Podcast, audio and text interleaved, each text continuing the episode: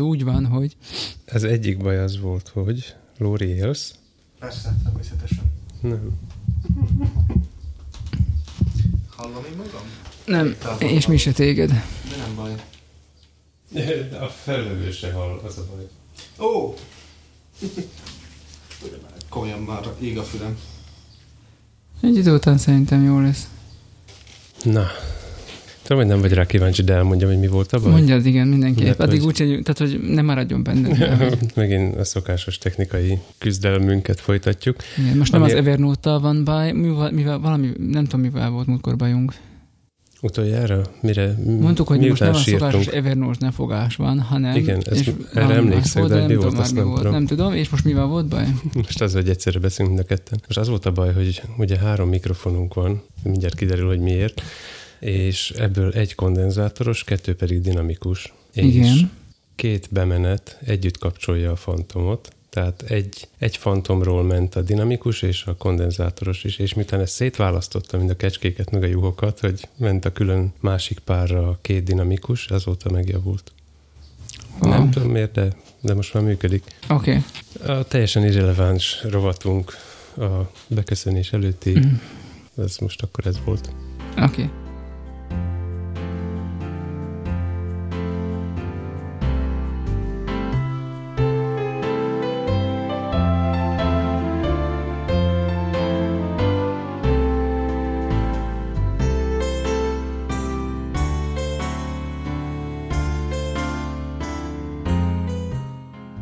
Kedves hallgatónk, különleges helyszínről, különleges körülmények között jelentkezünk, különleges vendégünkkel Rákos Lórántal, aki kollégánk és egyben barátunk is. Rögtönzött stúdiónkban régi álmunkat kezdjük megvalósítani, és Monotip Lelkészek címen egy új sorozatot indítunk.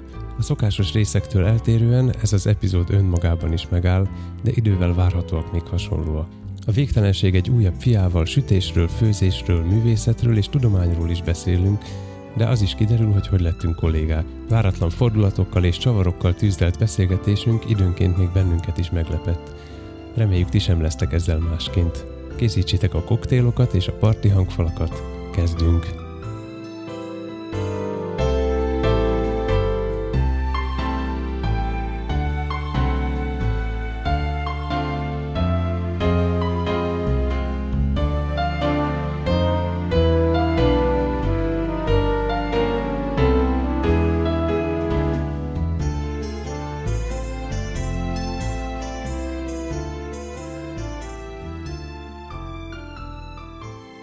Sziasztok, én Laci vagyok, Én meg Tomi? Én meg Lóri. és mi vagyunk A végtelenség fiai.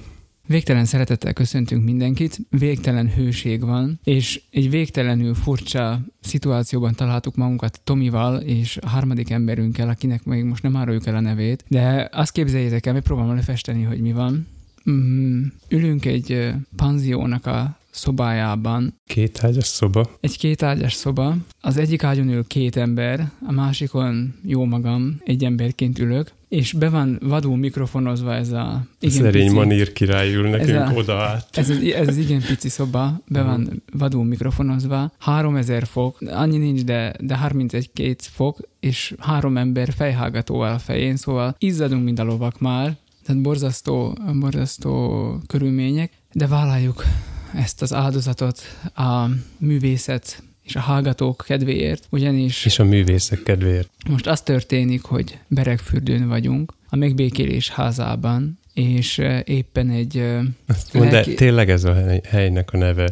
igen, Jó? tényleg ez a Tehát nem neve, mi találtuk ki Nem mi azért, tal- hogy nem mi találtuk ki. nem. Lelkész továbbképzőre járunk ide. Hány éve már? Kisebb-nagyobb megszakításokkal akar mondhatjuk úgy is, hogy 12 éve, mert már az előző ciklusban is ide jártak, csak Mhm. aztán volt egy nagy hatású szünet, és aztán hát most már egy olyan 5 éve húzamosan. Uh-huh. Akkor ez már egy hosszú dolog. Én már magam sem emlékszem, hogy hanyadik Beregfürdői lelkész továbbképzőben vagyok. Itt vagyunk négy napig minden esetre. Úgy kell elképzelni, hogy a felvidék összes, vagy majdnem összes református lelkésze leutazik Beregfürdőre. Az egyházmegyékben marad egy, kettő, három, négy lelkész, azért, hogy elvégezzék a szolgálatokat. Mindenki más pedig itt van, és délelőtt előadások vannak, délután meg mindenki pancsizik és élvezi a Délután is előadások. Dél, szigorúan délután is előadások vannak Meg állandóan. kerekasztal beszélgetés. Kerekasztal beszélgetés. Vagy éppen stúdióbeszélgetés. Igen, ez is egy kerekasztal beszélgetés, a Beregfürdői lelkész továbbkézünk 2019-ben. Szóval most már tudjuk, hogy hol vagyunk, és hogy milyen alkalomból, de még hozzátartozik az igazsághoz az is, hogy kitaláltuk, hogy akkor csinálunk egy ilyen nem sztereotíp lelkészek sorozatot, monotip, mondjuk azt, hogy monotip, sorozat, monotip lelkészek sorozatot csinálunk, és ennek a lelkész bemutató, különleges, extra, extrém lelkész bemutató sorozatunknak az első részében meghívtunk egy vendéget, nevezük őt Lórinak. Szia Lóri! Sziasztok! Meghívtuk őt azért, hogy kicsit beszélgethess. Csukjam be az ablakot. Meg fogunk sülni. Ez valami ezt az áldozatot. Hol is tartottam, szóval, hogy Lóri, Lóri lett a, a választottunk erre az első részre, mégpedig azért, mert megpróbáltuk Tomival összeírni az összes hobbidat, amit mi ketten ismerünk. Öm, Vannak jobb dolgaink is, de, mert de hogy azért. Lóri ugyanabban az egyházmegyében szolgál, ahol mi, is, tehát egyetemista korunk óta ismerjük őt, viszonylag közeli kollégánk, barátunk gyakorlatilag, és akkor hát ugye olyan emberrel kezdjük az ilyen bemutatós dolgot, akit azért jól ismerünk. Ehhez képest, Ehhez képest nem vagyok benne biztos, hogy az összes hobbidat sikerült összeszednünk. és hogy jól ismerünk-e. És hogy elég jó, de most ez ki fog derülni. Szóval, kemenceépítés, kenyérsütés, Igen. pálinka főzés, Na igaz is belefér. költő vagy, Ezt most szüneteltetem. Oké, okay, fest, festesz, tehát nem festőmázoló, hanem Igen, igen, időközönként, hogy elkap a festésnek a cunami, akkor hozzákezdek. Oké. Aztán van úgy, hogy egy kép vár két évig, aztán megint hozzákezdek és folytatom. jó, és ásvány, nem, drága köveket? Igen, Gyűjtesz? Drága Igen. köveket? igen, drá- fél drága és drága köveket. Fél drága és drága köveket.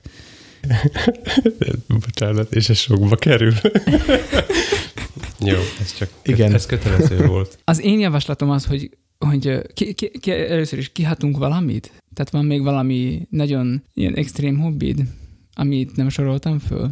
Talán, talán nincs. E, igazából ezek, ezek úgy jönnek, ezek a hobbik, nevezzük így őket, hogy e, fellángolásként aztán olykor születnek újak is, tehát még olykor én magam sem tudom be, behatárolni a, a teljes körét a kezdteléseimnek. Azt hiszem, hogy ez úgy nagyjából a jelenleg kipróbált, megtapasztalt kefteléseknek a körét lefette, amit előfelsoroltál az életemben. Oké, okay. um, igazából azt szeretnénk, hogy erről részletesen beszéljünk, mert itt a ré- részletekben van az ördög, csak hogy ilyen lelkészesek Vagy éppen mondják. az angyal.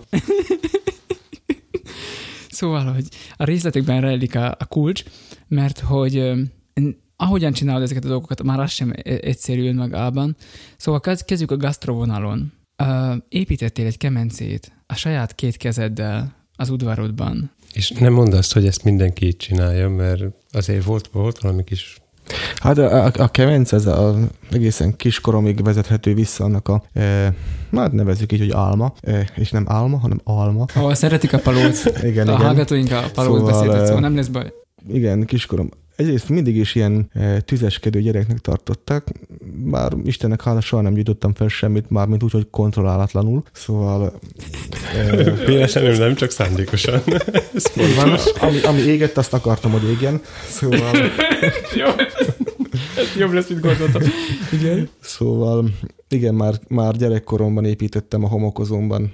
Nagyapámtól kölcsön vettem téglákat, és ilyen kisebb sütő alkalmatosságokat építettem, amiben hol lehetett gyújtani tüzet, hol nem, mert azért a kellő szellőzés, stb. ilyesmik nem voltak biztosítva, de nevezzük annak, hogy ezek a, az a kezdetleges előzményei annak, ami aztán voltak éppen 2008-ban megvalósult legelőször. Ö, Nagy feledésbe merült, ugye, meg volt ez a kiskori hullám, aztán A, az ember- megkérdezem, hogy a kiskori azon tényleg te sütöttél is valamit effektíve rajta? Azt értem, hogy Hát például a, igen, a, a tyúkoknak eltett kukoricát megsütöttem rajta, és, Hatogatott kukoricát és csináltál. végül kipattogott, lehet már olyan hőt tudtam generálni ezekben a kezdetleges tüz, tüzelőegységekben, hogy kipattogott a, a tyúkoknak el- eltett kukorica a nagyszüleimnél, úgyhogy, és én meg is tudtam kóstolni, aztán a disznóknak eltett darából csináltam lepényeket, és az is megsült. Ez hány éves vagy ilyenkor? Azért ezt Ez, el. ez általános iskola 1-4, eh, tehát a, ez Ez a 10 év. 10 év, 10 év, Én akkor Tíz még simán kor. homokot ettem. 10 éves kor. Ja, Ő és, abból homokból épített már valamit. Igen, hát így az asztékok de forognak a most, hogy így, most, hogy így, így, így rávezettek arra, hogy visszaemlékezzek a kiskoromi, kiskoromi történésekre, akkor még így azért jutnak eszembe ilyen extrém dolgok, amiket én kipróbáltam. Én már kiskoromban elhatároztam, hogy én, én tudós akarok lenni, és valami nagyot akarok feltalálni. Soha nem sikerült semmi nagyot feltalálnom, szóval csak ez meg volt, és végül is elhatároztam, hogy a, megalkotom a világ legmérgezőbb méreganyagát, és eh, sikerült is egy fekete löttyöt alkotnom. Aztán eh, De aztán Tinta Márka néven piacra dobtad, és Fogalmam sincs, hogy mitől lett fekete. Annyit tudok, hogy bodzabogyó volt benne, amiről én azt hittem, hogy az mérgező, miután kiderült, hogy rengeteg C-vitamin van benne, szóval semmi mérgező anyag nem volt benne. Lényeg az, hogy én egy üres pesgős üvegbe ezt szépen elraktároztam, és rátettem a, annak rendje módja szerint, ráragasztottam a halálfejet kettős lábszárcsont ala, alatta. a design az fontos. Így van, hogy azért az image is már ijesztő legyen, és régen és munk, emlékszek, hogy jöttek munkások akkor takarítani az udvart hozzánk segíteni, és hát én ezt úgy elrejtettem, mert ugye a mérget ezt szigorúan biztonsági, komoly biztonsági körülmények között kell őrizni, de ezt megtalálták a takarítás közül, senki nem mert hozzá, mert rajta volt a halálfej, hogy mi akar ez lenni. És az egész udvar ezt szépen kitakarították, de az én halálfejes, pesgős üveges fekete lötyömhöz senki nem mert hozzá, az ott maradt a helyén. Aztán a villámot is be akartam fogni, Szóval nagyon komoly antennákat állítottam fel. Tudni kell azt, hogy én Jénében nevelkedtem, tehát ez egy kis határmenti eh, falu, rengeteg természet adta lehetőséggel, tehát a nagyszüleim még laktak ott, és mm, tehát óriási, tehát volt egy óriási kert, tehát ilyen zöldövezet, ahol tehát a gyerekeknek a paradicsoma, tehát rohangálsz, mint az őrült, reggel kimentél a nyári szünetbe, és a szülők azt se tudták, hogy, hogy vagy, hol vagy, este meg megjöttél. Mhm. És akkor innen az egész kertet, mert ez egy ilyen emelkedő, tehát a, a ház mögött ilyen hegy, hegy betorkolott ott a a templom is fönt van a hegyen. Így van. És akkor ott én a, én a, a, a hegyet beantennáztam. Az mit jelent? Tehát volt egy, egy villámfogó antenna a hegy csúcsán. De mit, mit csinált? Egy drótot beleszúrtál a földbe, vagy mit, mit csináltál? Hát ez ke- kerít, az, tehát egy ilyen, egy ilyen e, falusi udvaron mindig találsz bármit. Lomot, stb. fém darabot, és így tovább, és akkor én a bohaj ligattam antennákat. Hosszú bóznát meg az ember talált itt-ott, Úgyhogy ezt, ezt rászereltem, ez volt a villámbefogó antenna, viszont villámvezető antenna, kisebb antennákat is 10 méterenként fel kell állítani, ami az én titkos laboratóriumhoz elvezette az áramot. Mert titkos laboratórium is volt, az a kert, a kertben, a díszkertben volt a, a egyik dísznövény bokor, ami elég nagy terjedelmes bokor volt, az alatt volt, be kellett mászni, szóval senki nem tudta megközelíteni, tehát úgy be kellett csúszni oda, és ott volt nekem asztal, szék, stb. és mindenféle vevőegység. A vevőegység nem olyan, mint amit van nektek, szóval ezek áramhoz semmi köze nem volt, meg nem is világított, meg nem is villogott, de ott volt a méreg is, a világ legmérgezőbb méreganyaga kifejlesztve. Ami ez a munkások aztán nem mertek hozzányúlni. Aztán odafutott be az én villámbefogó egységem is. És fogtál valamit? Nem sikerült befognom, mert hogy aztán Gravitációs hullámokat. ezek a bizonyos Csak munkák, akkor mi- a tudósok nem ismerték. Mhm. Ezek a bizonyos munkások, akik jöttek takarítani, ugye hát az én antennáimat úgymond szemétnek ítélték meg, és azt is tűzre hányták, ezeket a póznákat, úgyhogy végül is eh, meghősították a tervemet. Szóval ebből a sok tervből, amik voltak, csak a tűz maradt, meg a kemence építés. Nem. Nem, aztán azért, azért ebben van egy vonal, nem tudom, Van, megfigyelt. Persze, hogy hát a, az étel és italkészítés, ez, ez már az, az a homokozótól kísért téged. I- igen, igen, igen. Aztán volt a ilyen, hogy halálfejest, az, az fel, ital. Ja, ja, ja, értem, és a villámokat, azt hova Mhm. sorolod? Ja, meg az, az meg a tűz része. Uh-huh. Tehát az meg kell azért, hogy lehessen tüzet csiholni, értem. Uh-huh. Hát az, energiatárolás, majd egy óriási energia mennyiséggel bármit lehetett volna kezdeni, de hát ez nem jött össze. Aztán növénynövesztőszert akartam feltalálni. Végülis ebből született egy rózsaszín, eh, nem áttetsző anyag, amihez szereztem is még nagymamám cukorbeteg volt, és ugye volt injekciós fecskendő otthon, úgyhogy azt én ezt az anyagot, még illata is volt, mert valamilyen módon szerintem még kölni víz is került bele, befecskendeztem a Valamilyen módon. kert, a kerti tökbe. Ami nagyon szép volt, hogy majd attól még jobban meg, ugye tudni kell, hogy a, a kerti töknek, tehát a töknek a, a szára az üreges Mhm. belülről, szóval nagyon könnyű beinjekciózni bármit. Uh-huh. üreges szóval. És akkor Ezt minden gyermek tudja. Így van, és be is injekcióztam a tökszárba, de ez másnap reggel kiszáradt ez a tök. Úgyhogy okay, nem, nem te benne voltál a Bibliában is. Szerintem ebben is. Jónás könyvében. Igen, így magyarázható exegetikailag a Jónás könyvében a tök elszáradása. A világ legmérgesebb mérge tele volt C-vitaminnal, a növénynövesztőszerettől pedig másnapra halt ki a tök. Igen, az az. Tehát ebből a... kéne őket alkalmazni. Ebből látszik, hogy a rózsaszín szerekre ne hallgassunk.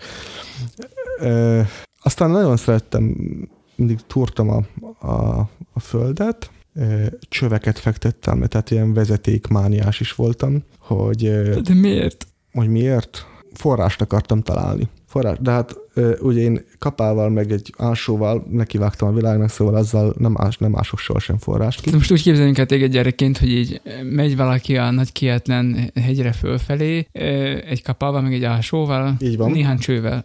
És néhány csővel, mert ugye, hogy nagyapám ott ő barkácsolt, és akkor mit csinált egy kapu szárnyat, levágott a csőből egy darabkát, mondjuk akar egy 30 centi darabkát mm-hmm. is.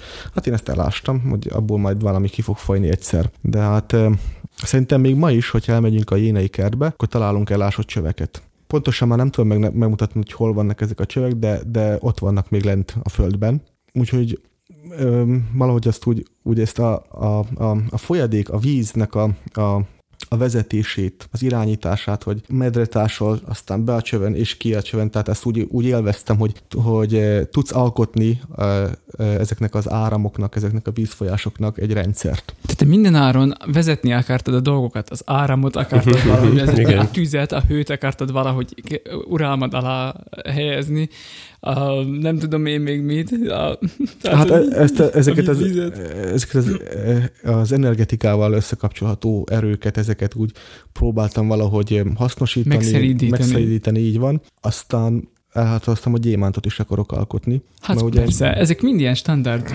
gyermek. És, és látod, hogy drá- végül oda torkolottam, hogy drága és fél drága könyveket gyűjtök. Hát ugye a gyémánthoz mi kell? Ahhoz a gyémánthoz nem kell más, mint hogy... Egy darab szén. Egy darab szén, magas nyomás. És hő, magas hő és sok idő. Uh-huh. Na most ezt egy tíz éves gyerek ez hogyan e, értékeli, hogy mi az, hogy magas hő, magas nyomás és sok idő. Ez úgy zöld, hogy... Ez napokig akkor, is eltarthat. Így van, nekem, nekem már egy hét is sok volt. De hát akkor, még szénnel, fűtö, szénnel fűtöttünk szinte énében, és ez a, ez a kőszén, szóval voltak ilyen nagy darab kő széndarabok a kamerában, én kiválasztottam a legnagyobbat, azt elvittem szintén a hegyoldalba, az ominózus hegyoldal, ahol minden megtörtént, és ezt elástam, körülbelül 30 cm mélyre, mert az már elég mély, mert már 30 cm vastagságú föld, az már kellő nyomást tud biztosítani a szénnek, ahhoz, hogy a kellő nyomás meg legyen. Vadul bólogatunk. De Ez, hogy biztosak. Én nem, én nem bólogatok, én csak tátom a szalmat. De hogy biztosak legyek, biztosan biztos legyen, hogy tényleg nagy legyen nyomás, rátettem egy nagy sziklát is, hogy kellően nyomja, és hát gondolván, hogy azért ma 30 cm mélységben már az, ugye, az ma meleg is lehet, mert 30 cm vastag dunnába bebújik az ember, ez úgy kellően meleget ad. Hát gondoltam, hogy 30 cm vastag föld is kellő melegséget ad annak a cénak, szénnek, és hát vártam már mint egy hetet. És aztán egy hét után türelmetlené váltam, kiástam, mert nézem, hogy lett benne gyémánt. És lett. Piriten kívül nem találtam benne semmit, ugye, de az általában úgy már a kőszénben itt-ott előfordul bolondok aranya, ugye? Igen, igen. Bátorménhoff, ez a múlt héten emlegettük Tomival a piritet. A piritet. Úgyhogy végül is eh, letettem a gyémánt, eh, eh, a gyémánt fejlesztésről, a gyémánt termelésről. Viszont ami, ami nagyon sokáig foglalkoztatott, és sokáig is csináltam az a fazikaskodás, tehát az agyaggal nagyon szerettem dolgozni, és mivel a jénei hegyold, az az ominótus, ominótus hegyoldal az, az tömény agyag, tehát vályog. Volt nekem egy mhm. külön privát bejáratú, kialakítottam egy agyagbányát, ahonnan az én szükségleteimhez szükséges agyagmennyiséget kibányáztam. Tehát ezt úgy kell elképzelni, hogy volt hozzá, tele csináltam csillét, be volt állványozva, stb., és én onnan ástam ki a agyagmennyiséget, és hát kisebb, nagyobb cserepeket, kis köcsögöket csináltam. Nem volt korongom, semmi ilyesmi nem volt. Ezt csak úgy, úgy formázgattam. Először nem égettem ki, aztán megengedte nagymamám, hogy a konyhai sütőbe kiégessem. Tehát, Már megunták, hogy a gyerek igen. állandóan mindenféle, hozni nekem mindenféle és, és festegettem is, festegettem is ezeket a kis, még mai napig megvannak egyébként egy-két darab, belőtt csináltam ilyen toltartót is. Agyagból, vályokból? Mármint, hogy ami ilyen kis szobor, ami tartja a tollat a kezébe. Ja, ja, ja, oké, okay, jó, hát. Mhm. Ilyen kis szobor volt az. Aha. E, szóval... Te egyből egy szobrot faragtál, itt toltartó ugyanánt. Hát igen, ilyen... Hát lehet, hogyha majd a régészek olyan 200 ezer év múlva megtalálják, akkor azt fogják hinni, hogy valami istenség szobor, meg ilyesmi. Holott semmi szán, ilyen szándék nem volt mögötte. Egyszer toltartónak készült ez a kis figura, de, de na, a régészeknek súgok, hogy majd ha annó megélik ezt a 200 ezer évet, akkor ne találgassanak mellé, hanem gondolják helyesen. Szerintem az az agyakbánya, éppen múltkor gondolkoztam azon, hogy megvan-e még valamilyen. Majd ha énébe járok, kimegyek oda a hegyoldalba és elnézem. Ha más nem is, szerintem még az az üregnek az egy része biztos meg lesz, ahonnan én kiszedtem az agyagot. Nekem most már csak az a kérdésem, hogy ezt mindezt egyedül csináltad? Tehát, hogy ez Persze. Így, komolyan, tehát, hogy így, vagy akár más jénei játszópajtások, akiknek Voltak ugyanilyen... játszópajtások, de ővelük nem ez, tehát az szimpla gyerekjáték volt, amiket. Tehát ezek, ezek olyan foglal, elfoglaltságok voltak, amik, tehát nyári szünetben főleg ugye, hogy reggel kimentem, és este meg bejöttem. Ez volt az egyik kérdésem, ami eszembe jutott, miközben meséltél. A másik az volt, hogy volt ezeknek valamilyen tudományos megalapozottságuk, szóval, hogy ut- olvastál ezeknek persze, a dolgoknak utána. Persze, és enciklopédiákból olvastam utána, hogy mi hogyan, csak érdekes így visszaemlékezve, hogy ezek gyerekfejjel hogyan csapódtak le ezek az információk le bennem, hogy ilyen e, teljesen leegyszerűsítve csapódtak le. A, ugye azt mondják, hogy a kvantumfizika az egyik legbonyolultabb fizikai ág.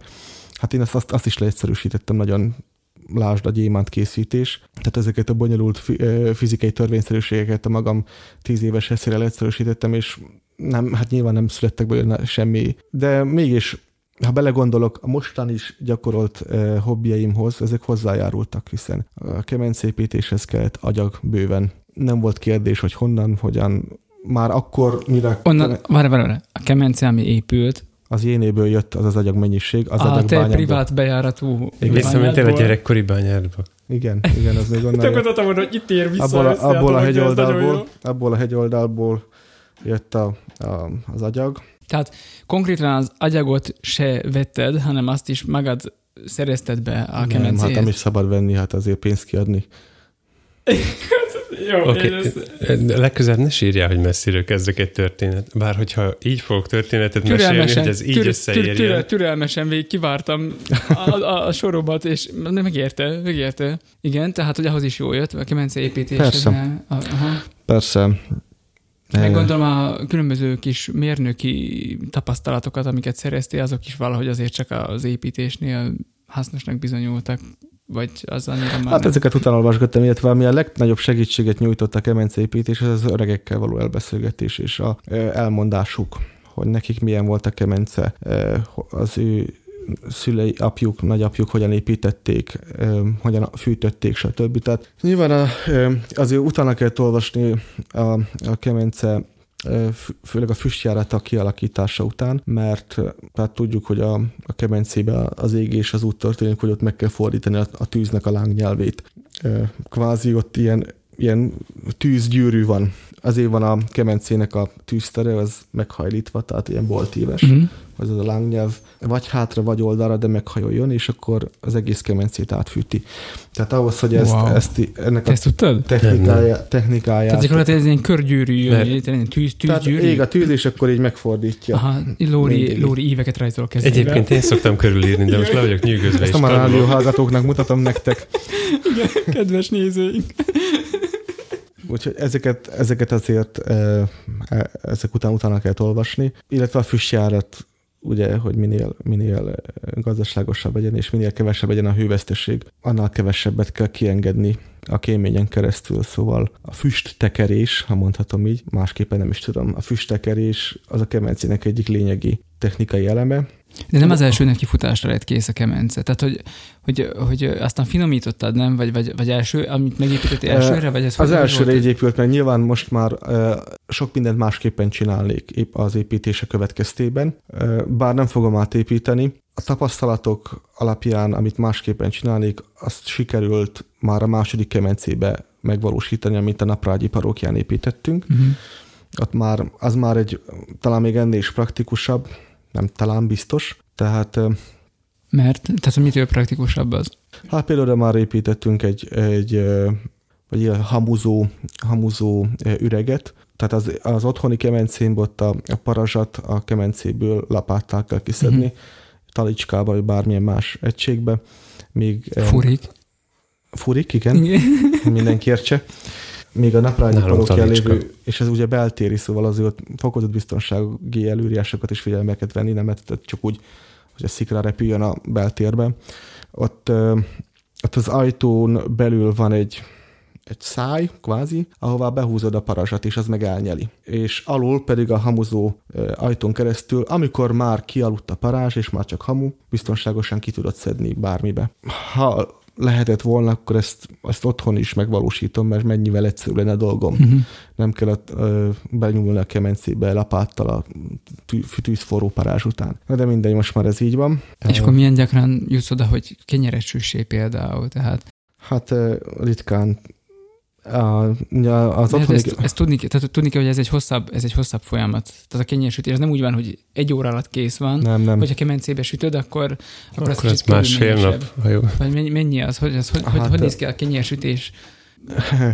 Attól függ, milyen kemencét akarsz. Hogyha megelégedik az ember szimpla élesztős nem kemencét, hanem milyen kenyeret mm. akarsz, bocsánat. Attól függ, hogy milyen kenyeret akarsz, hogy megelégedsz egy szimpla élesztős kenyérrel, aminek nem van az élvezeti értéke szó se róla, mert minden puha, mint a vatta, eh, akkor, akkor ahhoz egy egy nap és egy kicsi. Azért egy kicsi, mert általában az előző nap este lefekvés előtt befűtem a kemencét, ez az úgynevezett előfűtés, begyújtom, megrakom, elzárom, és egész éjszaka ízik benne az a parázs. Az ez azt jelenti, hogy mivel dupla falú kemencéről van szó, tehát van a belső tűztérfal, meg egy külső, külső fal, és a, két fal között hőtároló anyag van, tehát általában ez égetett tetőcserép, törmelék, illetve üvegkeveréke tehát éjszaka ízik benne az a tűz, az a parázs, másnap reggelre már a külső fal is langyos. Az mm-hmm. azt jelenti, hogy a belső fal már biztos, hogy kellően átmelegedett arra, hogy ö, sütésre alkalmatos legyen. Viszont másnap reggel hatkor mondjuk az ember begyújt, még jó megpakolja, biztosan, hogy biztos legyen,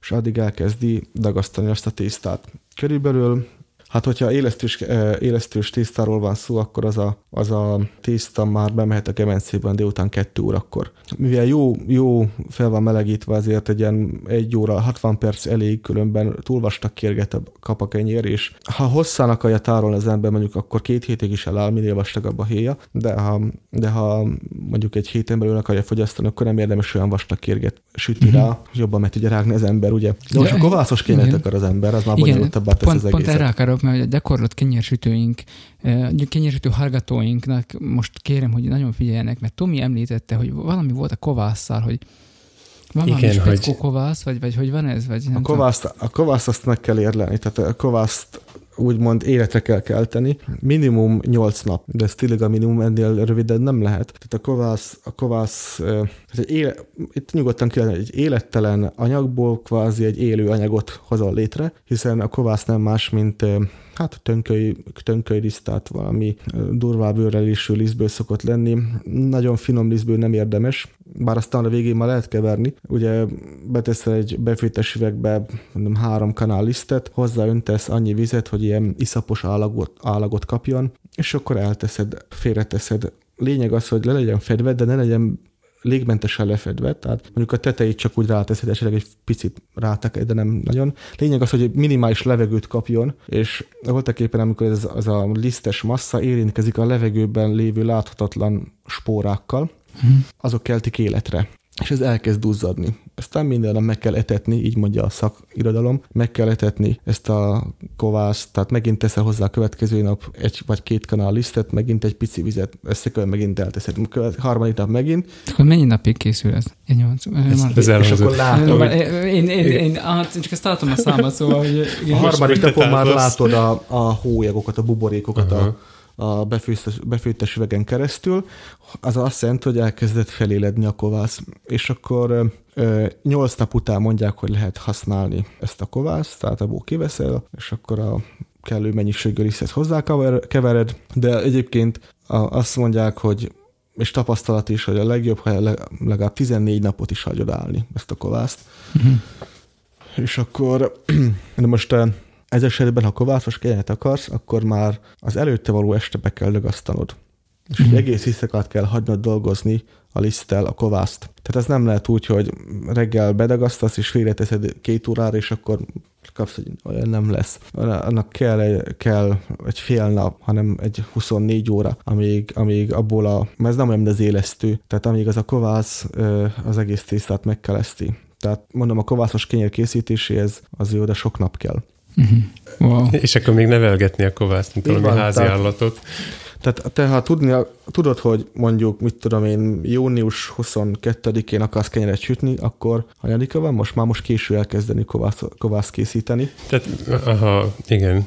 Ilyenkor ha most neki állnám, már nem sülne meg az a kenyér, mire ez, a, mire ez az adás kimegy. Ez hihetetlen. Igen, tehát... Ez borzasztó előrelátás, vagy ez, ez, ez, nagyon, ez nagyon meg kell tervezni. Így van, tehát ugye, és nem hiába van az úgy, hogy ünnepeljük, ünnepeljük az egyházban az új kenyeret. Talán most az ember annyira nem értékeli, amikor megveszi a multinál a egynapos kenyeret, meg nem tudom micsoda, de, de valóban ünneplése méltó táplálék születik abból a kemencéből, ha az ember átlátja és megismer ennek az egész folyamatát, uh-huh. hogy, ez, hogy ebbe tényleg élet van, és nem hiába hívták úgy őseink a kenyeret, hogy élet. Uh-huh. Tehát a régi magyar szókincsben az életnek a szinonimája kenyér volt is fordítva, a kenyérnek a szinonimája élet. Tehát régen az uregik így mondták, hogy szeljél nekem egy karaj életet. Az azt jelenti, hogy szeljél egy karaj kenyeret. Uh-huh mert, mert Közeledik valóban... a mikrofonhoz a csalóközi ős ember, én nem, én nem tudok lefeküdni se egy szelet kenyér nélkül, ez ezért van. Ezért. a vitalitás. Igen, igen. Aha, jó, tehát, hogy borzasztó szertágázó hobbiaid mégiscsak azért valamilyen szinten kicsit azért így csak a tűz körül rendeződnek, és a, a tüzes víz palackozása. Ez, ez is, te ezt csinálod normálisan. Ezért, Mármint, ezért hogy... még kérdezhetek? Ja, kér, visszatérhetünk. Közben szelőzhetem a fülemet, nem tudom, hogy bírjátok. Hát mi már edzettek vagyunk, igen, tehát tudni kell a kedves hallgatóknak, hogy mindenki veszítő vízzel. Igen, Tomi? Hogy a kemence készítés vagy építés szülte nálad a kenyérsütés hobbiát, vagy fordítva? Hogy mi volt hamarabb a tyúk vagy a tojás? A kettő együtt. Mert ezt úgy, a, amúgy kettő, is meg akartam tőled kérdezni. A kettő együtt, tehát engem mindig iszonyatosan érdekelt az, hogy abba a kemencébe, ami voltak épp egy, egy sötét lyuk. Mert ha az ember belenéz egy kemencébe, nem lát semmit, tehát ez egy sötét lyuk, és végig is beletesznek egy fehér tésztát, és kijön belőle egy aranyló sárga, ehető, illatozó. Aranyló? Ja, hogy aranyló Mármint a kenyér. Ja, ja, ja, oké, értem. Ehető, finom valami, szóval... Arcpálma. Tehát, hogy kijön belőle, igen, kijön az aranyló kenyér igen, igen, tehát, sötét lukból. Igen, tehát ott láthatlanul születik valami abban a sötétségben, valami értékes, és úgy, hogy amikor az ember beveti, mert hivatalosan így kell mondani, hogy beveti a tésztát a kemencébe, és rázárja az ajtót, még nem tudja, hogy mi fog abban megszületni, mi lesz. Csak reménykedik. Tehát megint visszakanyarok az ősökhöz, felmenőkhöz, hogy amikor bevetették a kenyeret, ugye miután alaposan megizzadtak azzal a tésztával, bevetették a kenyeret a kemencébe, és rázárták az ajtót, mert rá kell azonnal zárni, hogy akkor hirtelen felhú, felhúzza meleg a tésztát, akkor vagy ha a katolikus fél volt, akkor keresztet vetett az gazdasszony, hogy na Istenem, akkor most ebből... Hát, hogy kenyér legyen, hát, hogy kenyér legyen. Van. Így van, vagy, vagy éppen megáldották a kemencét, mondjuk protestáns, hogy akkor Isten áldása legyen ezen a tésztán, hogy ebből kenyér szülessen. És, és egy óráig ki se nyitották, mert nem szabad kinyitni, mert akkor összeesik. Úgyhogy mindenki csak reménykedett és dörzsöltek. Ez egy lutri gyakorlatilag. Így van, hogy abból jó, jó, jó, jön, jó jön neki. Tehát a, a kemence az voltak egy ilyen mindegy tabernákulum a katolikus templomokban, ugye, hmm. tabernákulum, ahol őrzik a szentséget. Szentségtartó. A szentségtartó, így van magyarul. Őrzik a szentséget, az ostját, és azt nem láthatja senki, mert az be, bent van, be van mélyítve. Ugye kinyitja hmm. a pap, és akkor kiveszi belőle a szentséget. Tehát kicsit a kemencét is ilyen tabernákulumhoz hasonlítanám, hogy ilyen be van zárva oda, és tényleg be van zárva, mert hát végülis, hogy ezt a kenyeret használjuk aztán úrvacsorai egyként is. Hmm. Krisztus testének szimbólumaként, pecsétjeként és jegyeként, úgyhogy minden, minden kemencét én ehhez hasonlítok. Uh-huh. Azon felül, hogy ugye azért a kemencéket nem csak kenyérsütés lehet használni, hanem más is lehet abba sütni. Ó, igen, persze, tudom, voltunk már nálad kemencés partin, és, és az akkor Én volt... egyszer hú... forgathattam a húsokat a, a, a platnin, nem tudom mi az ja, igen, magyarul, de... Platni. Platnin, jó. Uh-huh. Ez, ez megtisztelő feladat volt számomra, hogy én nem csak ülhettem, hanem csináltam is valamit aktívan. pálinka főzés is hasonlóan kiszámíthatatlan. Van, van még kérdés egyébként ide? Ehhez a nincs. Van rengeteg, de ezt fölteszem majd privátba. Ja, értem, Ezek értem. A, az részletek majd még azért érdekelnek, nyilván. Hogy az, a, a pálinka főzés az tehát, hogy attól különleges, hogy pálinkát főzöl, hogy, hogy mindenféle ágyas pálinkákat készítesz, és... Tehát, Már most nem. Most már nem. Már most nem. E, igazából arra a kompromisszumos álláspontra helyezkedtem, hogy e, nem érdemes, tehát maga a, a pálinka érintetlensége, tehát az, hogy nem teszem se ágyra, nem teszem se forgácsa, hordóba, stb., hanem csak ahogy kifőtt, tehát érintetlenül marad a pálinka, az úgy sokkal értékesebb szerintem és élvezetesebb. Mindig úgy van hogy ezek a próbálkozások, amivel az ember jó szándékból próbálna javítani, finomítani dolgokat, azok általában mindig mellésülnek el. Uh-huh. Volt ilyen, hogy gyíkot tettél bele, tudod, meg ilyen gekkó, meg nem tudom, miket szoktak bele rakni. nem, nem, nem, szó sincs ilyesmikről. Miket raktál bele? Nem. Vagy mik voltak ezek? Nem, a... igen, volt ágyas pálinka próbálkozás, tehát az adott gyümölcs, tehát hogyha mit tudom, szilva pálinka fődik, akkor szilvára, vagy aszfalt szilvára, szép szint ad neki, stb., de voltak éppen szerintem gyengíti a pálinka minőségét. Most biztos sokan vitába szállnának velem, ez saját véleményem, tehát egyrészt gyengíti a nem csak a minőségét, hanem a fokát is. Egy ágy kicsit visszafog a fokából, az erejéből. Másik pedig, aztán próbálkoztam eperfa ágyon, tehát forgács ágyon, illetve eperfa hordóban is érlelni. Hát ha valaki nagyon szereti a viszkit, akkor, akkor annak nagyon merem ajánlani, mert tehát egy magyar házi pálinka viszki születik belőle, tehát ez a jellegzetes... Készítettél eh, milyen magyar viszkit? Hát csak azért mondom, hogy magyar viszki, mert hozzá mert hogy az a, mű, a műveleti jellege az ugyanaz. Uh-huh. Tehát megkapja ezt a farostos ízt, uh-huh. és akkor a viszki imádók is tudják élvezni a magyar pálinkát, de nem próbálkozok már ilyennekkel, tehát tényleg érintetlenül hagyom a pálinkákat, nem, nem érdemes. Előfordult, hogy már cefre szinten kevertél bele valamit, kacsingatok? Egyszer igen, az is egy próbálkozás volt fahéjjal, az alma, cefre, alma, birs és alma keverék volt ez a cefre, és fahéjat kevertem hozzá, mert hogy egyébként tudományos tény, brit tudósok megállapították. Pont a, a legjobb tudósokat hoztak. hogy az alma, az alma ízhez, illetve a brisélhez nagyon dukal a, a, a fahéj. Még ilyen teja is van, ugye, alma és fahéj. Ez ilyen köz, közkedvelt kombó. Igen, így van, hmm. közkedvelt kombináció. Úgyhogy gondolván ezt, hogy akkor a pálinka cefréhez is. Hát vannak itt mellettem azért, akik már kóstolták ezt, úgyhogy... Nem én, nem én vagyok az. nem, nem, Laci szemben ül. Igen, kóstoltam. Kicsit csalódott voltam, mert finom volt meg minden, de amikor elmondtad, hogy ebbe fahéj van, akkor elképzeltem, hogy ez nagymama almás pitéje lesz nem. lepárolva, de, de nem arra hasonlított. Nem, nem tehát eleve az, hogy ugye a cefre az még ki lett főzve, tehát abból a fahéj ízből nagyon minimális megy át a lepárló egységen. Hogyha hogyha fahéjon érlelem magát már a pálinkát, akkor sokkal intenzívebben érezted volna rajta a fahéj de nem ez volt a célom. Nem akartam, hogy az előbbek előbb elomondottak alapján nem akartam azt, hogy megint, tehát érlelt pálinka legyen ágyon, vagy valamilyen fa anyagon. Ezért gondoltam, hogy a cefrébe eleve. Hát mondom, azt, ezt se fogom többször megtenni. Ez egy egyszerű próbálkozás volt valóban, ahogy Tomi mondta, nem, nem egy ihatatlan valami, de, de hmm. lehet, hogy jobb maradt volna, hogyha nem teszem bele. Ja, nem, nem az ihatatlanságnak szólt, hanem hogy... Csak hogy más hogy a... ízt képzelt, tehát hogy jobban a fahéjat, jobban... Igen, eleve, hogyha meghallod, hogy fahéj, akkor az illata jut eszedbe még a... Csak az nem megy amennyire... át, nem ment át a lepáró az nem megy át olyan intenzíven. Ez olyan, mint a Parfüm című film, azt nem tudom, láttad -e, vagy a könyvet olvastad, de ott például pont ez van, hogy, hogy azt az illatot, amit ő érez, azt megpróbálja mindenféle anyagból igazából később aztán a nőket öl meg azért, mert azt az illatot... Spoiler alert! Igen, aztán azt Jó. megpróbálja meg, meg megfogni, vagy, vagy lepárol, lepárolni azt, a, azt az illatot, amit ő érez, és nem, nem is kerül neki. Szóval, hogy megpróbálja azt, azt, azt az, megfogni azt, azt az illatot, de nem, a végén már sikerül neki, de, de sokat kísérletezik, mikor, rá, mikor eljut oda ennek a könyvnek a uh-huh, uh-huh. Itt, itt inkább a csípőssége jött át egy picit.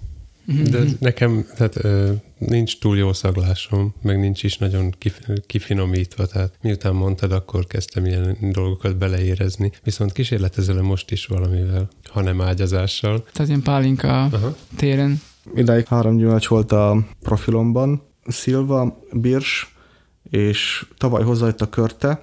Igazából ezek mindig úgy, úgy ö, alakulnak, hogy ha az Úristen megadja azt a gyümölcsöt, ö, bűn lenne a földön hagyni meg rohadni. Lekvárt is lehet belőle csinálni. És csak az abban, hogy a lekvár, a lekvár, a lekvár ö, nincs a lekvár fogyasztás, tehát annyira, Oké, jó, többet, ez, Hát- ezek pálinka fogyasztás.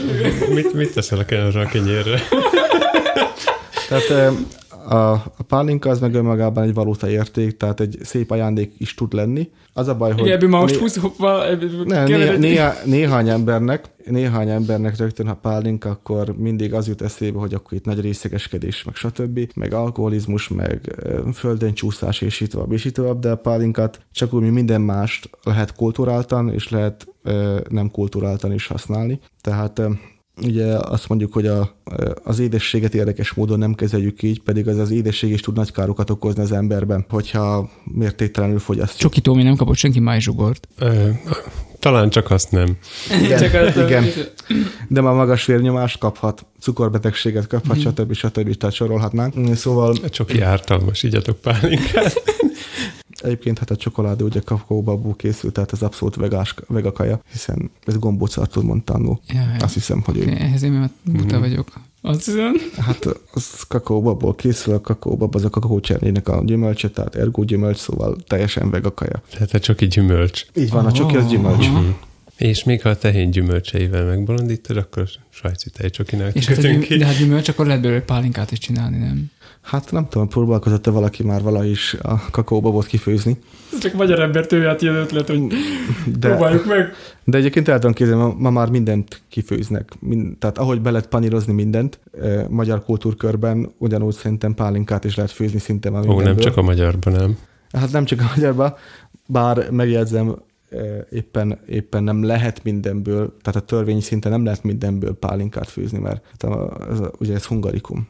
A pálinka az hungarikum, és a magyar törvények nagyon szigorúan szabályozzák azt, hogy miből lehet pálinkát főzni. Egyik leglényegesebb kritérium az, hogy magyar ország területén, és azt hiszem, ez kiterjesztett törvény a egykori Nagy Magyarország területére is, eh, termet, eh, Magyarország területén eh, honos fán termett gyümölcsből. Tehát fán termett gyümölcsből. Ami nem fán termett gyümölcs, az abból ergo nem lehet. És ami lehet nem honos. főzni, és ami nem honos. Uh-huh. Tehát ergo lehet főzni, csak azt nem lehet pálinkának nevezni, nem párlatnak. Jó, az lenne akkor viszont a kérdésem, hogy ezután a gasztro, félig tudományos dolgok után mégis hogy, hogy jön ehhez a költészet, festészet, művészet? Ö, valahogy tehát nem csak a festészet költészet tekintetében, hogy általában a valamennyi hobbim egy, egy égisz alá vonultatható be, ez pedig a alkotásvágy. Lehet, hogy ugye lehet, hogy szerintem ez minden emberben benne van, tehát mégiscsak a Teremtő Istentől származunk, aki a maga képére teremtett minket, lehet, hogy őtől örököltünk, vagy őtől nem örököltünk, kaptunk, kaptunk egy ilyen alkotásvágyat mindannyian. Csak valaki ezt kibontakoztatja, valakit nem érdekel, még hogyha ott is van benne, mert, mert nem akarózik, vagy valami, de, de az, al- az alkotás vágy, az alkotni akarás, az ott van mindenkiben, hiszen én ezt tartom a civilizáció kritériumának. Tehát ha nem lettek volna alkot, alkotás vágyal megáldott emberek, és akaró emberek, alkotni akaró emberek, hát akkor mi mindig kovakővel gyújtanánk tüzet. De hát hála Istennek volt egy Irényi Jánosunk, és, és előre haladtunk. Tehát a civilizáció az az alkotásnak az elő, nem az előfeltétele, hanem a fordítva az alkotás a civilizáció elő, előfeltétele. Vannak verses köteteid is. Igen, tehát a, ez, a költészet, a, a ezt az költé- alkotásvágyat te aztán jó rendesen kiélted, tehát hogy Ugye Arthur Bloch mondja azt, hogy a költők által álmodik az emberiség. És ezzel én tökéletesen egyet tudok érteni, mert egyrészt a költők a költők a költeményeikben a legőszintébb emberek. Érdekes, hogy ott nem szégyenkezik, amikor ír az ember egy verset, akkor nem szégyenkezik, akkor bármit kír, ami benne van, amit egyébként lehet, hogy úgy, csak úgy nem mondaná el, még baráti körbe sem. Másrészt a, a költemények so, egyik költeményt sem lehet tekinteni, és most nem csak a magamért gondolok, hanem a világköltészetre, egyik költeményt sem lehet tekinteni csak egy ember érzéseinek, gondolatainak. Szerintem minden egyes költemény egy egész emberiség gondolata, érzésvilágát tükrözi. Ezért van az, hogy minden ember megtalálja azt a költeményt, ami hozzá közel áll. Szóval a költők valahol egy kicsit ilyen profétikus küldetést is betöltenek szerintem. Egy, egy ilyen üzenet a világnak. Nem az űrből, hanem éppen meg a mellettünk élő embertől. Üzenet a világnak, és üzenet egy ilyen megjobbít, megjobbító üzenet, figyelemfelhívó, vagy éppen csak egy tükör. És neked ez mikor, mikor jött? Tehát gyerekkorodtól? Ez, nem. A, tehát, hogy kijöttél a Vályok barlangból? Gimnázista, akkor... gimnazista voltam igazából, amikor az első költemény megszületett. Nagyon kezdetleges költemények voltak azok. Valahogy akkor úgy megtetszett a, rímfaragás, sokszor erőltetett is, volt, erőltetett is voltak a rímek, a rímképleteim. Néha csak úgy volt egy szó, és akkor csak azért ráerőltettem a következő sorba egy másik szót, hogy aztán aztán igazából, amikor elmentem... Nem így kell csinálni. nem, nem így kell. Tehát ott még a ritmikára végét nem figyeltem. Kezdetben a... reppet írt. Mert hogy egyébként ugye oké, okay, ma már a, a absztrakt világban igazából már bármit szabad, szóval költemény lehet egy, egy értelmetlen valami is már, mert rá lehet mondani, művészi szabadság, mutatom, hogy idézőjelbe, művészi szabadság. Szerintem, és így is mondják, ugye, hogy a, köl, a költők is voltak éppen faragók, faragók, mert ezek is faragványok, tehát ahogy, ahogy ha te akarsz egy szobrot faragni, ami, ami valahogy ki is nézzen, de úgy nézzen hogy ez valami jelen, valamit jelentsen az embereknek, akkor igenis oda kell figyelni a verseny tekintetében is arra, hogy az, az meg legyen alkotva. Az ne csak egy a papírra valami, aztán ahogy esik úgy puffan dolog legyen. Aztán emlékszek, hogy akkor kimentem Bernben egy évre ösztöndíjasként, ez most nem azért mondom, hogy itt bármi, de, de fontos kritérium, hogy ott volt az, ugye idegen ország, idegen nyelv, stb. Anyanyelvedet végét nem tudtad használni, hiszen még akkor nem ismertem senkit, aztán kiderült, hogy volt ott magyar gyülekezet, illetve van. Mindig van. Mindig van. Magyar, mindig, kell... magyar mindig mindenhol van. Így van, csak meg kell találni. Csak hallgatni kell, susogást. Így van, csak meg kell találni. Na, és ott vagyok, iszonyatos honvágyás, stb. És akkor voltak éppen a költeményeken keresztül kezdtem el magammal beszélni. És amikor megértem egy-egy verset ott, akkor ezt így hangosan mindig felolvastam magamnak. És ott már komolyabban kezdtem el tanulmányozni a, a, a költészet tudományt, tehát a ritmikát, a rímképleteket, stb. Költőket, a hozzám közel álló költőket olva, olvasgattam, és talán Svájcban születtek azok a, azok a, költem, a legmélyebb gondolatú költemények, amik, amiket még úgy, még most is merészen felmerek vállalni. Aztán érdekes módon, ahogy ugye hazajöttem Svájcból, még, még volt néhány ilyen utórengés, utórengés, még született egy-két költemény, illetve megszületett a idézőben életművem, a, az a bizonyos lírai költemény, ez a hét, a hét nap élet lírai költemény. Aztán még utána született egy vers és kész. És mint hogyha bezárult volna a, a tár, a, köl, a költői gondolatok tára előttem. Uh-huh. Mint hogyha erre az időszakra kaptam volna egy megbizatást az Úristentől, hogy ebbe az időszakban ezt ki kell írnod magadból, és kész, ennyi. Bár igaz, hogy legutoljára verset elmúlt év decemberében írtam, amikor megkértem a mennyasszonyomat, és az egy akrosztikon vers volt, tehát voltak éppen a, a, a versorok kezdőbetűjéből, kezdőbetűivel volt, azt tette ki a kérdést, hogy lesz-e feleségem, és wow. rá kellett jönnie, ahogy a verset elolvasta, hogy mit akarok kérdezni tőle. De oda De... leírva? Ez nagyon romantikus. Igen, tehát ez, ez úgy volt, hogy a vers, és akkor, ahogy olvasok sokat, persze volt segítség, mert hogy kiemeltem ezeket a kezdőbetűket nagyobbal, uh-huh. meg vastag, meg tehát a színes voltak úgy nézett ki, mint egy kódex lap. Uh-huh. Ilyen iniciálikként voltak kiemelve ezek a betűk. De nem te rajzoltad, ugye? Ezt nyugtass meg, hogy... Nem, nem, nem, nem, azt nem én rajzoltam, és, és nem kell sokat gondolkodni rajta, mert rögtön rájött a kérdése, úgyhogy szemfüles volt. Értem, és akkor, tehát, hogy van ez a hét nap élet, de én úgy tudom, hogy van még egy, hogy, hogy még, még egy valami, valamit kiadta. Az, igen, van a, a búslatok, azok meg a versek, amik születtek. a versek. Uh-huh. Bernben is itthon is, tehát nem csak a Berni, tehát a svájci, Svájcban született versek vannak benne, bár ott elég, mondom, elég termékenynek mondhatom magamat, hogy az voltam, és azok születtek meg a úgymond búslatok című uh-huh. kötetben. Értem, és akkor tehát van, van még a festészet is, amit mondasz, hogy azt, azt mondjuk azt csak ritkábban veszed elő, tehát ritkábban festel. Igen, ez csak úgy a saját ö, otthonunk díszítésére. Legalább... Ez most tisztára falfestésnek hangzott. Igen, Igen azzal indult, azzal indult, hogy az unokatestvéreméknek a jénei, jénei lakó unokatestvéremnek a gyerek szobáját festettem egyik főfalát a gyerekszobának, egy ilyen, hát ugye akkor ment a, a Disneynek az első nagy estés rajzfilm, az Aladdin, és abból egy, egy ilyen, ö, ilyen összképet festettem, mindenki rajta volt. Tehát voltak éppen ezzel indult, aztán utána hozzányúltam a vászonhoz is. Először Ez egy csak... utolsó vacsora, csak Aladdinból. Szóval. Egyébként igen. igen. És freskó egyből. És egy freskó. Várja, freskó? Nem, azért nem lehet freskó, mert, mert azt vizes alapfárra kell. Tehát az technika. Igen, hogy belemenjen a vakolatba is a festék.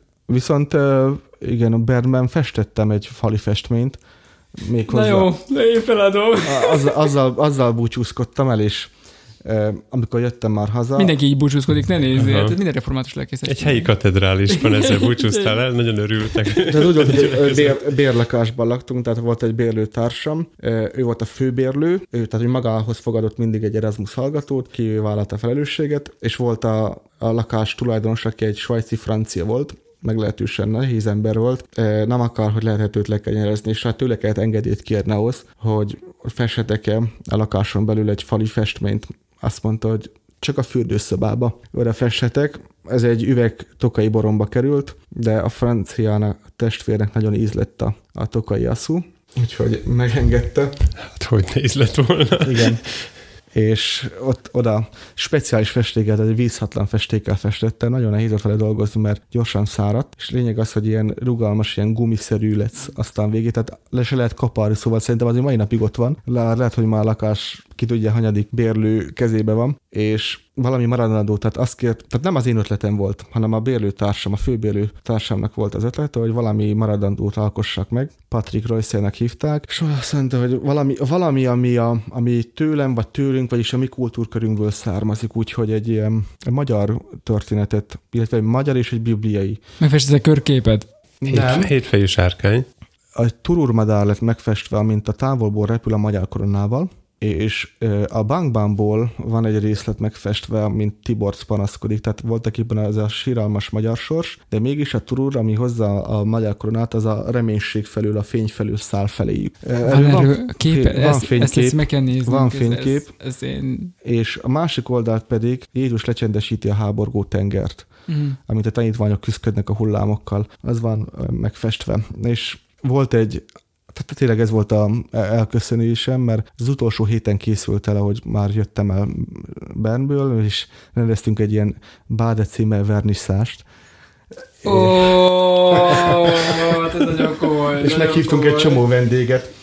És a fürdőszobába. Báde címmel verniszás, hát ez... Igen, igen. igen. Ez, fú, jó. És képzeld el, ez úgy Ezt volt. Felveszem a szótáramba. Ez, ez...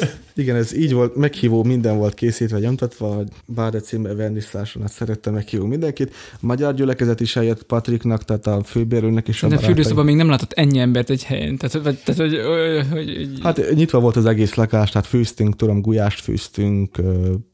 Turulból. Sajt volt, bor, minden, tehát magyar borokat hoztam. Gulyás és fondű.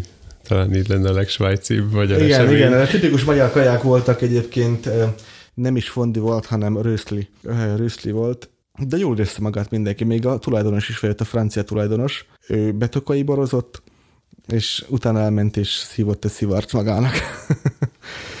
Úgyhogy, hát az, ja és igen, amikor volt a megnyitó, vagy ha megnyitó, hát a úgymond a bemutatója az egésznek, a festménynek, közben, mivel bankbámból volt. Törölközővel volt letekarva, és aztán Á, nem, nem zuhanyzó függönnyel? Képzeljétek hogy olyan szűk helység volt, mint körülbelül az, ahogy itt bejövünk. Ez a Igen, most a hallgatóink bárra tekintsenek. Jó, most, most, ezt nektek, most nektek mutatom, mennyi ez körülbelül másfél, nem, a csöpet szélese volt, tehát másfél méter széles volt ez a kis fürdőszoba, és abból is a felét elfogadta a fürdőkád.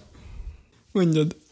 Hát, hogy a, a két ágyas szobánk az úgy néz ki, hogy van benne két ágy, ami, föl, ami közé még nagyjából beférne majdnem egy harmadik is, és a hozzátartozó kis folyosó a, az ajtótól az első ágyig az egy ágy méretű. Hogy így lőném be. Még egy 50 centivel, tehát körülbelül úgy, úgy lehetett, mert tehát, és a feleit elfoglalta a fürdőkád, tehát na, iszonyatosan nehezen tudtam mozogni, tényleg ilyen e, freskófestés szituáció volt. amikor Hát ilyen így háton fekve szokták, háton fekve szokták. Igen, igen, a nagy igen. mesterek közül hányan festettek kádban fekve? Szóval Kádban nem feküdtem bele. Tehát mm, csak tehát Feste, festettek kádban fest, volt, mert fekvőt. Van, van olyan, hogy kádban fekvőt festett. Például már a halála. Az például az. Na mindegy, igen, ez kis kulturális kitérünk, után folytatjuk, igen. És ez volt az átadó, igen, vagy volt az ősbemutató, és akkor... Igen, volt az ősbemutató, és akkor közben ment a e, bankban áriája, nem is aktuális téma. Meg hát meg is van festve. Tehát, És meg is van festve. hát Nem is bank van, de Tiborc. Aha. Nagyon komoly. És akkor, ö, hogy most akkor visszatérjünk, onnan indultunk, hogy a, a földet ásni, innen, innen indult a történet gyerekkorodba, és megérkezünk megint oda, hogy azért a földnek a gyomra mit rejt, a föld mélysége, és ilyen utolsó hobbi, amit fölírtunk, hogy gyűjtöd ezeket a féldrága, drága köveket, ez, ez, ezt, meg, ezt, hogy, ez, tehát én, én vizuális típus vagyok, és akkor ezt hogy kell elképzelni, hogy így kimész jénébe, és a domboldalt kaparászni, és akkor mit találsz? Hát azért ez- ezeket a köveket nem lehet egyszerűen is akarhol Oké, megtalálni, hát akkor ez, ez hogy, ezt vásárolod? Vagy, El, először is úgy indult, hogy uh, és ez is gyerekkorodban indult? Ez igen, Is, jénében, jénében uh, le volt öntve az udvarra, mert Szerintem Nagyobb. ilyen, arány, aránylász ki fog törni jénébe, én attól tartok. Mhm. Mm-hmm. Tehát itt egy jénében minden van, tehát minden, amit el tudsz képzelni. le volt öntve az udvarra egy, egy nagy kupac eh, kavics, építkezési kavics, mert betonozni akart valamit nagyapám, nem tudom már pont miről volt szó, és, és én ezeket a kavicsokat eh, összegyűjtöttem, és törtem, tehát kavicsot törtem. És nem tudom, ki törte már eh, életében kavicsot, én, mert azt a kavicsot törted, amit tőlünk a Dunából hoztak. Elképzelhető. Hát a rimából hozták azt a kavicsot. De ugyanaz a téma. Ez Akkor igen. is. Na és De Tehát igen, kavicsot- törtem kavicsot. nagy kavicsal, nagyobb kavicsal ugye törtem, és annak a belső különböző színű. Tehát uh, uh, nagyon érdekes egyébként ez, mert minden kavicsnak a belső különböző színű, és volt, volt kvarc, Mhm. uh, füstkvarc, stb. A füstkvarcok azok a legszebbek. Innen indult egyébként, a, tehát vannak is még otthon a gyűjteményemben ilyen törött kavicsok, főleg füstkvarcok, és valahogy ez úgy, ugye ahogy nőttem, a lehetőségek, a lehetőségek úgy nyíltak meg előttem, tehát amikor már az embernek saját egzisztenciája van, mert egy, most egy tíz éves gyerek nem fog kimenni gyémánt piacra. Ahogy nőttek a lehetőségek, egyrészt úgy, úgy szembesültem a ásványbörzékkel, kiállításokkal, stb., ahol el lehet jutni. Mhm. És akkor általában onnan, onnan ott szoktam keresgélni, kutatgatni, és akkor um, hozni, venni valamit. Illetve kaptam, volt úgy, hogy kaptam is, Rimából, a Rimában fürdőztek jénében nyári szünetben gyerekek, és akkor ők tudták rólam, hogy én ilyen, ilyen különleges köveket szívesen fogadok, és akkor hozták Szíves nekem, hozták nekem mindig. Számomra ezek után az a nagy kérdés, hogy hogy lettél te lelkész? Tehát Hm. ez a borzasztó, sokféle eh, gyerekkorodból, tehát hogy, hogy ne- ezek nem csak mostani hobbik, hanem ezek a gyerekkorodban gyökereznek, de hogy, hogy aztán végül is tudom, hogy nem, nem is készült, nem is, nem is csak a lelkészi pálya volt ott előtted, hogy, hogy, hogy csak ez játszik, és aztán, vagy hogy ez van képbe, és aztán végül is um, gyakorlatilag az a legvégén dőlt csak el, hogy hogy mégiscsak a teológia felé vetted az irányt. Ez, ez, erről tudsz -e mesélni, mert azt tudom, hogy ez egy ilyen egynapos történet, hogy nem ide, hanem oda. volt, konkrétan. Maga a történet, vagy az elmondása? Az, az a, maga a történet, és nem az Volt, elmondás. volt, ö, tehát másodikos voltam alapiskolában, amikor az először megfogalmazott az, hogy én lelkész leszek. Emlékszek, egy hittanóra volt Rimaszécsen a vasúti iskolában, vasútmenti iskolában, ma azóta az épület se létezik. Mm. Orémus tiszteletes, Orémus Gyurka bácsi tartotta a hittanórát, és tömve volt az osztály minden, és kérdezgette, hogy ki mi akar lenni, és akkor én beváltam, hogy még azt hiszem, hogy jön, hogy pap, nem lelkész, pap, mert akkor még tudtam, hogy mi a különbség a kettő között. Pap, és akkor az, hmm, még meg is dicsérte, stb. Mhm. Aztán ugye, ahogy haladtak az évek, annyi, annyiszor akartam annyiféle valami lenni. Végül is mindig is a természettudományok körül forogtam. Mhm. Azt vettük észre. A természet és a orvos, tudományok. orvos is nagyon akartam menni. Ez leginkább eh, akkor ment, akkor ment eh, a tévébe a Klinika című sor, német sorozat, és nekem Brinkman professzor nagy példakép volt akkor, és hát eh, az orvosi pályámat úgy Milyen jó, hogy is- Francesco ma is nagy példakép sokaknak. Akárki is, az valamelyik latin-amerikai szép, Igen, igen. De ez végig kísért engem sokáig ez, ez, az- ez az orvosi megihletettség. Aztán ugye elkerültem Magyarországra e, gimnáziumba, és hát így evidens módon a magyarországi orvosi egyetemek felé orientálódtam. Még rájöttem, hogy egy, én nekem sosem lesz, meg a szüleimnek sem lesz annyi pénze, hogy finanszírozni tudják nekem az orvosi tanulmányokat. Nagyon komoly öszt, ö, ö, mit nem mondják, Tandi, tandíjat, köszönöm szépen, tandíjat kellett volna fizetni. Akkor mondom, akkor leszek biológus. Oda sajnos nem nyertem felvételt, egy pont hiány lecsúsztam. Aztán akkor leszek fizikus. hát persze, veszük a következőt, igen. És oda az ötves Lórántól méghozzá a nukleár technológiára ö, vettek volna fel. Én mondtam, hogy jó sztori lesz. Ne nézzél rám, én mondtam, hogy jó sztori lesz. És ami, amire Laci, Laci gondolt, az az volt, hogy ugye mentem a beiratkozni, és hát köszönjük MÁV, ugye valami, nem tudom, felső vezeték szakadás, vagy mi volt. Lényeg az, hogy valami eleve másfél órás késére, késésre érkezett meg a vonat Budapestre, az még semmi, hogy a keletibe befut, és most még találja meg az ember a 50 órán Tudományegyetem természettudományi karát, azt tudtam, hogy hol van a rektorátus, az a Pesti részen van, de kiderült, hogy ott csak a jogi kar van, és ezt mind gyalog, tehát a keletitől, szóval nem, nem használtam semmilyen tömegközlekedést, hogy a természettudományi kar az a budai oldalon van. Akkor iránya irány a, mi is, mentem, a Szabadsághíd, áttrapoltam rajta, hogy ilyen nagy obszervatórium, ezt lehet is látni egyébként, egy nagy obszervatórium van a kar épülete fölött, szóval ha tudtam volna, hát csak azután kellett volna menni. Na mindegy, végül megérkeztem jó nagy késéssel, az a lényeg, hogy a beiratkozás eh, már egy előadóteremben volt, ott voltak az, a hölgyek, az adminisztratív hölgyek, akik ezt végezték, és már éppen zárták be az ajtót a nagy teremnek, hogy hát, hogy már ez meg, hát mondom, akkor mi, hogy adjak be egy kérelmet, vagy valami.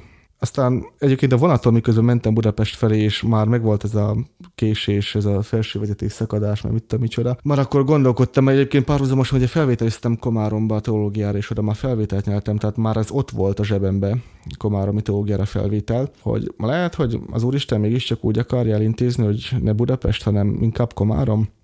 És pláne úgy, hogy megérkezek Rádezen Budapestre, és még ott is bezárják előttem az ajtót az, a kar épületében, úgyhogy végülis aztán ott a, a, a bezárt ajtó előtt ö, döntöttem, hogy akkor irány Komárom, legyen meg az úr akarata, de még biztonság esetére még megkérdeztem, hogy esetleg halasztást nyújthatok-e be, hogy egy év halasztás. Hát az nekem a- úristen, ne is csak másképp gondolná. igen, vagy akkor, igen, és akkor a halasztás, ezt beadtam, szóval még egy év úgymond gondolkodási időmre volt, uh-huh. hogyha talán nekem a teológia nem tetszett volna. Biztosíték. valami. Igen, biztosíték. De hát ez, ez, ez elkopott, elúszott, uh-huh. végül is nem is merült fel már a kérdés sem az első év után sem. Tehát engem nem ért ez a úgymond hit sok, hogy, Mhm. hmm. hogy megrendültem volna, hogy fú, így nem azt kapom, amit vártam, meg stb. Én És a milyen- élveztem minden pillanatát. Milyen nagyszerű, hogy ez így történt, mert hogyha most valami vezető atomfizikus lennél Svájcban, Az. a, ahol a, bizonyára ugyanabban a lakásban laknál, ahol a fresh code is van, Igen, és igen. akkor ez nem kétlem, hogy most mi így együtt beszélgetnénk, szóval ez így, ez így nagyon szuper, hogy Hát ki tudja. De valóban így van ez, hogy minden szépen elrendezett az Úristen, tehát egy, semmit sem bántam meg, semmilyen lépést, és én mindig, ha beszélgetek, én mindig arra biztatom az embereket, hogy hogy engedjék magukat sodortatni Isten akaratával, mert nagyon szépen fogja vezetni az útját az embernek. Ezt megtapasztaltam. ezután a mm, szinte szép zárszó után még annyit azért megkérdeznék, hogy már most nem a múltba visszatekintve, hanem inkább a jövő felé kacsintva, hogy ilyen hobbi téren van-e bármi olyan, Van olyan, ami felé kacsingat? ami felé kacsingatsz, Igen, igen, ha már olyan így ezt ilyen mondtad. hobbi, vagy, vagy valami ilyesmi, ami, ami, ami, ami kipróbálásra vár, de még nem volt lehetőséged, időd, vagy kedved, vagy akármit belevágni. Mindig azt mondogatom, hogy költeni verset valószínűleg nyugdíjas koromban fogok, tehát hogyha én nyugdíjas leszek, akkor biztos, hogy minden nap írok majd egy verset. Hát ez ugye embertervez Isten végez.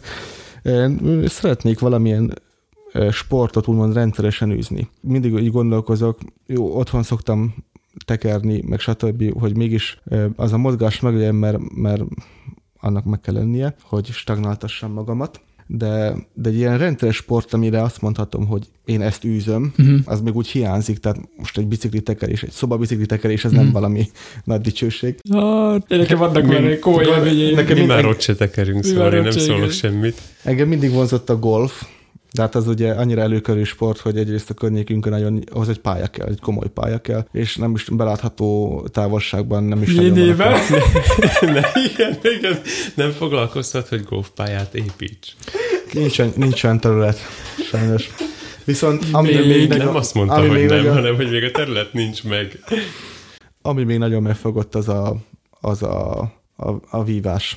A vívás. Azt hiszem Miskolcon lenni is egy klub, ahová lehetne járni. Tehát olyan, ez ilyen kerül ilyen férfias sport, tehát ősi is, tehát visszavezethető egy ilyen, egy ilyen mm, a férfi becsülethez köthető ősi. Hát tudjuk, hogy az akkor egészen komolyabban zajlott, mint manapság, de, de ugye kellő koncentrációt, kellő tartást, kellő odafigyelést, kellő, ö, hogy is mondjam, reflexiót igényel, szóval az úgy, az úgy tetszene, de hogy ebben mikor fogok belevágni, vagy egyáltalán belevágok-e valamikor is, azt nem tudom megmondani. Viszont még szeretnék most megtanulni szájharmonikázni. ez jó, ez legyen a végszó, nagyon jó, nagyon jó. Nagyon jó készségbe állok. Azt majd, azt majd gyakorolgatom. Nagyon szépen köszönjük, hogy velünk töltötted ezt a, ez, ez ezt, a, ezt a nagyon komoly erőpróba, erőpróbát, mert itt mindenki szakatra izzatta magát, mert nagyon-nagyon megvan, és fejhágatókban még, még rosszabb, de hát Tomi ránk ez egy, ez egy sauna bajnoksággal kevert interjú volt. Igen, ez, ez több disziplinát is ötvöz ez az egy felvétel.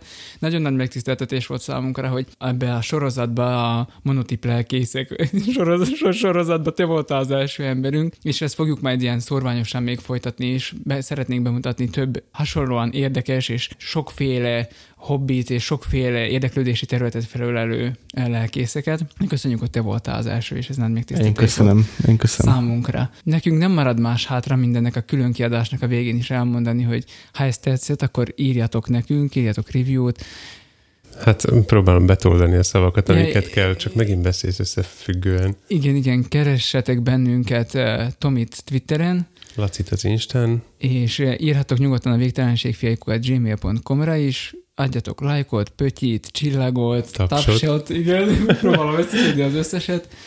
És, Annyira uh, hatás alá kerültél, hogy legyetek, belezavarodsz. Legyetek árnyékos, hűvös helyen, egyetek kenyered. Kivéve, ha télen hallgatjátok. Mert Kivéve timesheet média vagyunk, igen, tudjuk. Igen. igen.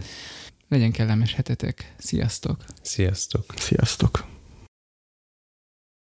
Még azt akartam tőled kérdezni, hogy... Hú, tudom, ezt meg kell törölni. Volt ez a... Volt ez a... Hoztam volt ez a... Ezét, ez a nagy, nagy, nagy földtúrónál is le. Volt ez a nagy földtúró uh, hobbid, meg minden de tudom már a tesód, ő ezt is csinálja. Ő nem valamilyen izé, igen, a négyes metrónak a fúrásában ott volt. Vagy igen, ő, ő, volt. Úgy gondolt, hogy kéne ásni egy alagutat. Igen, ő, ő, ő geofizikus mérnök és bányaművelői mérnök. és valóban nem akartam négyes... akkor elmondani, mert akkor mondom, elkanyarodunk, de a végére mondom, nagyon jó lesz. Aha. A négyes metró építésénél az ő cégük volt az egyik kivitelező, egész pontosan a, a, a metró állomásokat építették ők, a mély állomásokat, vagy, tehát a, a, előkészítették az állomásokat a fúrófej fogadására.